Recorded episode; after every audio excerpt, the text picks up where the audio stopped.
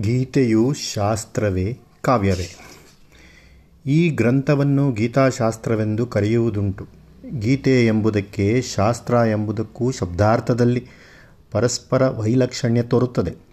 ಗೀತೆ ಎಂದರೆ ಹಾಡು, ಆದರೆ ಮುಖ್ಯ ಕಾರ್ಯ ಮನೋರಂಜನೆ. ಅದು ಬುದ್ಧಿಯನ್ನು ಉದ್ದೇಶಿಸಿದ್ದಲ್ಲ, ಶಾಸ್ತ್ರವಾದರೂ ಬುದ್ಧಿಯನ್ನು ಉದ್ದೇಶಿಸಿದ್ದು. ಅದಕ್ಕೆ ಮನಸ್ಸಿನ ಉದ್ರೇಕ ಸಲ್ಲದು. ಹೀಗೆ ಮೇಲ್ನೋಟಕ್ಕೆ ಗೀತವೂ ಶಾಸ್ತ್ರವೂ ಪರಸ್ಪರ ವ್ಯತಿರಿಕ್ತಗಳು. ಕೃಷ್ಣಾರ್ಜುನ ಸಂವಾದದಲ್ಲಾದರೂ ಮನಸ್ಸಿನ ಸಂದರ್ಭಗಳು, ಬುದ್ಧಿ ಪ್ರಸಕ್ತಿಗಳು ಸಮ್ಮಿಳಿತವಾಗಿ ಏಕೀಭವಿಸಿದೆ. ಉದಾಹರಣೆಗಾಗಿ, ಮೊದಲನೆಯ ಅಧ್ಯಾಯವಲ್ಲ ಅರ್ಜುನನ ವಿಷಾದ ಕರುಣೆಗಳಿಂದ ತುಂಬಿದೆ. ಅದು ಬುದ್ಧಿ ಕಾರ್ಯಪ್ರಧಾನವಾದದ್ದಲ್ಲ ಮಾನಸೋದ್ವೇಗ ಪ್ರಧಾನವಾದದ್ದು ಹನ್ನೊಂದನೆಯ ಅಧ್ಯಾಯವಾದ ವಿಶ್ವರೂಪ ಪ್ರಕರಣವು ಅದ್ಭುತ ರಸಭರಿತವಾಗಿದೆ. ಮಿಕ್ಕ ಅಧ್ಯಾಯಗಳಲ್ಲಿಯೂ ಭಕ್ತಿರಸ ಆನಂದ ರಸಗಳು ಉಕ್ಕಿ ಬರುತ್ತದೆ. ಇವುಗಳ ಪಕ್ಕಪಕ್ಕದಲ್ಲಿಯೇ ಸಾಂಖ್ಯ ಪ್ರವಚನ, ಧ್ಯಾನ, ಯೋಗ ಪ್ರಕ್ರಿಯೆ, ಯಜ್ಞೋಪದೇಶ ಇಂತಹ ಬುದ್ಧಿಪ್ರಯುಕ್ತವಾದ ಉಪದೇಶಗಳಿದೆ ಆದುದರಿಂದ ಈ ಗ್ರಂಥವನ್ನು ಶಾಸ್ತ್ರಕಾವ್ಯ ಎಂದು ಕರೆಯುವುದು ಉಚಿತವೆಂದೆನಿಸುತ್ತದೆ.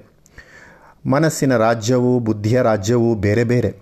ದೂರ ದೂರ ಎಂಬ ಎಣಿಕೆ ಅವೆರಡರ ಉನ್ನತ ಘಟ್ಟದಲ್ಲಿ ಸಲ್ಲಲಾರದು.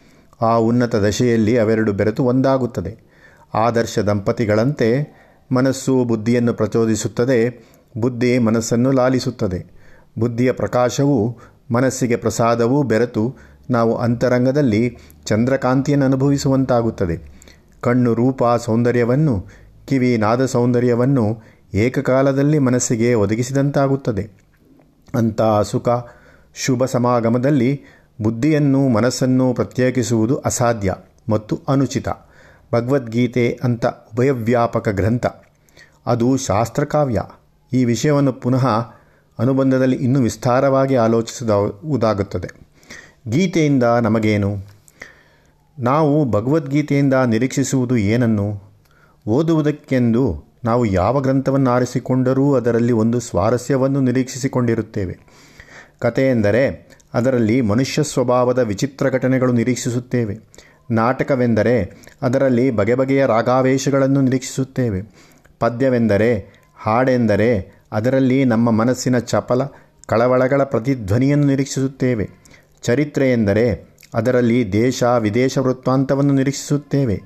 ಜ್ಯೋತಿಷ್ ಗ್ರಂಥವೆಂದರೆ ಅದರಲ್ಲಿ ನಕ್ಷತ್ರ, ಗ್ರಹ ಸಂಚಾರ ವರ್ಣನೆಯನ್ನು ನಿರೀಕ್ಷಿಸುತ್ತೇವೆ. ಹೀಗೆಯೇ ಭೌತಶಾಸ್ತ್ರ, ರಸಾಯನಶಾಸ್ತ್ರ, ಗಣಿತಶಾಸ್ತ್ರ ಮೊದಲಾದ ಶಾಸ್ತ್ರ ಗ್ರಂಥಗಳಲ್ಲಿ ಆಯಾ ಶಾಸ್ತ್ರದ ತಿಳುವಳಿಕೆಯನ್ನು ನಿರೀಕ್ಷಿಸುತ್ತೇವೆ. ಗೀತೆಯಲ್ಲಿ ನಮಗಿರುವ ಕುತೂಹಲ ಎಂಥದ್ದು ಇಲ್ಲಿ ನಾವು ಎಂದರೆ ಸಾಮಾನ್ಯ ಜನ. ನಾವು ಗೀತೆಯಿಂದ ಪರಿ, ನಿರೀಕ್ಷಿಸಿಕೊಂಡಿರುವ ಪ್ರಯೋಜನ ಎಂಥದ್ದು ಅದನ್ನು ನಾವು ಮೊದಲು ನಮ್ಮ ಮನಸ್ಸುಗಳಿಗೆ ವಿಶದಪಡಿಸಿಕೊಂಡರೆ ಆಮೇಲೆ ನಮ್ಮ ವ್ಯಾಸಂಗದಿಂದ ಕಾಲ ವ್ಯರ್ಥವಾಯಿತೆಂದು ದೂರಿಗೆ ಕಾರಣವಿರಲಾರದು.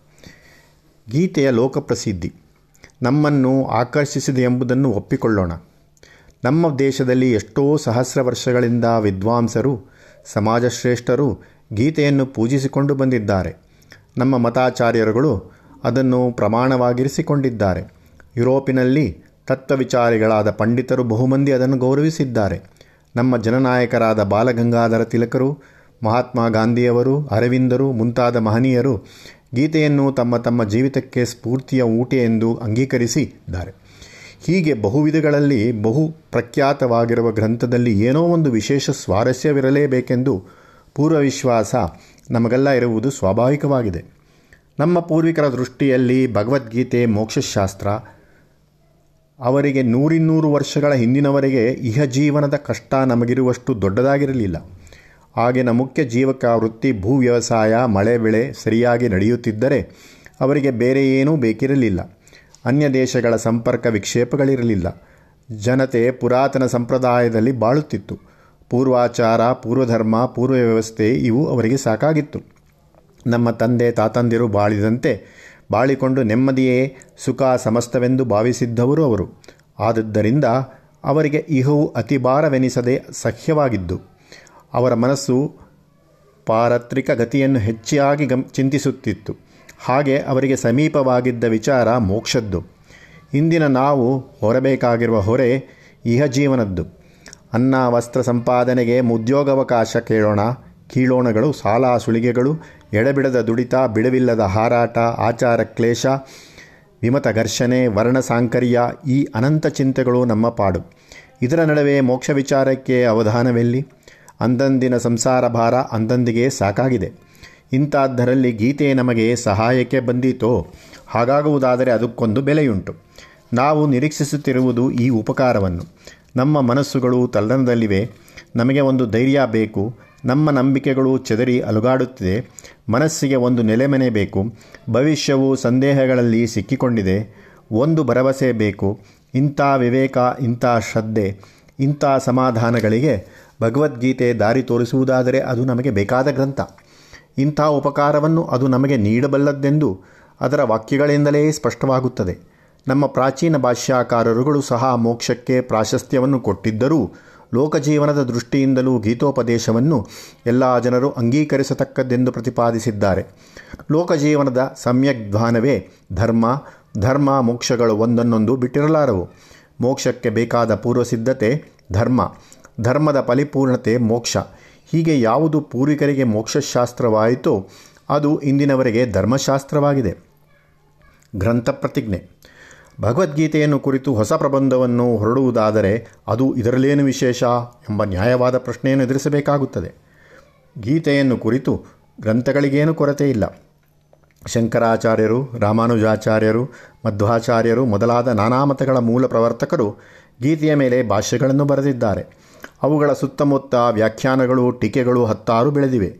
ಅದಕ್ಕೆ ಪೋಷಕವಾಗಿ ದೀಪಿಕೆಗಳು, ಸಂಗ್ರಹಗಳು ಹೇರಳವಾಗಿ ಆಗಿವೆ. ನಮ್ಮ ದೇಶದ ಎಲ್ಲ ಭಾಷೆಗಳಲ್ಲಿಯೂ ಮಾತ್ರವಲ್ಲದೆ ಇಂಗ್ಲಿಷ್ ಮೊದಲಾದ ಅನ್ಯ ಭಾಷೆಗಳಲ್ಲಿಯೂ ಗೀತಾಭಿಷೇಕವಾದ ವಿವರಣೋ ವ್ಯಾ, ಉಪನ್ಯಾಸಗಳು ಲೆಕ್ಕಕ್ಕೆ ಸಿಕ್ಕದಷ್ಟು ಹುಟ್ಟಿಕೊಂಡು ಹುಟ್ಟುತ್ತಲೂ ಇವೆ. ಇಂಥ ಸನ್ನಿವೇಶದಲ್ಲಿ ಹೊಸದೊಂದು ಅಂಥ ಪ್ರಬಂಧಕ್ಕೆ ಸ್ಥಾನವೆಲ್ಲಿ? ಪ್ರಕೃತ ಲೇಖಕನು ಹೇಳುವ ಸಮಾಧಾನ ಹೀಗಿದೆ. ಒಂದು ಪೂರ್ವಾಚಾರ್ಯರುಗಳ ದೃಷ್ಟಿಯಲ್ಲಿ ಗೀತೆಯ ಮುಖ್ಯವಾಗಿ ಮೋಕ್ಷಶಾಸ್ತ್ರ. ಇಲ್ಲಿ ಅದು ಮುಖ್ಯವಾಗಿ ಜೀವನಶಾಸ್ತ್ರ. ಪೂರ್ವಾಚಾರ್ಯರುಗಳು ವೈರಾಗ್ಯಕ್ಕೆ ಹೆಚ್ಚು ಪ್ರಾಶಸ್ತ್ಯ ಕೊಟ್ಟರು. ನಾವು ಸದ್ಯದ ಲೋಕದಲ್ಲಿ ಬಾಳಿ ಅದರ ಪ್ರಶ್ನೆಗಳನ್ನು ಬಿಡಿಸುವ ಮಾರ್ಗವನ್ನು ಕಾಣಬೇಕಾಗಿದೆ. ಗೀತೋಪದೇಶದ ಲೌಕಿಕ ಜೀವನಾನ್ವಯ ನಮ್ಮ ಉದ್ದೇಶ. ಎರಡು. ಪೂರ್ವಾಚಾರ್ಯರುಗಳು ದ್ವೈತ, ಅದ್ವೈತ, ವಿಶಿಷ್ಟಾದ್ವೈತ ಮೊದಲಾದ ಮತಭೇದಗಳಿಗೆ ಹೆಚ್ಚು ಗಮನ ಕೊಟ್ಟಿದ್ದಾರೆ.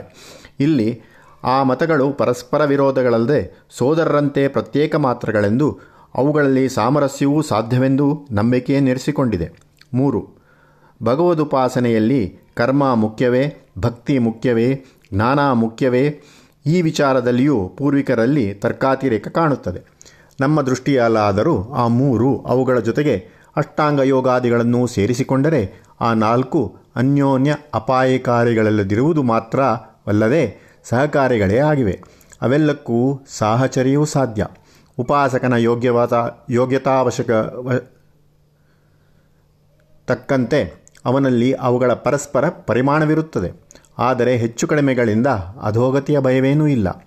ಪೂರ್ವಿಕರು ಶ್ರುತಿ ಸ್ಮೃತಿಗಳನ್ನು ಮುಖ್ಯಾಧಾರವಾಗಿರಿಸಿಕೊಂಡಿದ್ದರು. ಇಲ್ಲಿ ಆಧುನಿಕ ಕಾಲದ ವೈಜ್ಞಾನಿಕ ಸಾಮಾನ್ಯವಾದ ಪ್ರಾಶ್ನಿಕ ಬುದ್ಧಿವೃತ್ತಿಯನ್ನು ಪೂರ್ವಿಕರಿಗಿಂತ ಹೆಚ್ಚಾಗಿ ಗ್ರಹಿಸಿ ಶ್ರುತಿ ಸ್ಮೃತಿ ವಿರೋಧವಿಲ್ಲದಂತೆ ಕಾರಣ ವಿಚಾರ ಪದ್ಧತಿಯನ್ನು ರ್ಯಾಷನಲಿಸಂ ಸಮಾಧಾನಪಡಿಸಲು ಪ್ರಯತ್ನಿಸಿದೆ. ಐದು ಪೂರ್ವ ವ್ಯಾಖ್ಯಾನಕಾರರು ಶಾಸ್ತ್ರಪಾರಂಗತರಾದವರು. ಅವರು ಶಾಸ್ತ್ರ ಪರಿಕ್ರಮ ಮಾಡಿದವರನ್ನು ದೃಷ್ಟಿಯಲ್ಲಿರಿಸಿಕೊಂಡು ಬರೆದರು. ಅವರಿಗೆ ತರ್ಕ, ವ್ಯಾಕರಣಾದಿ ಶಾಸ್ತ್ರ ಪಾಂಡಿತ್ಯದ ಬಲವು ಹೆಚ್ಚಾಗಿತ್ತು.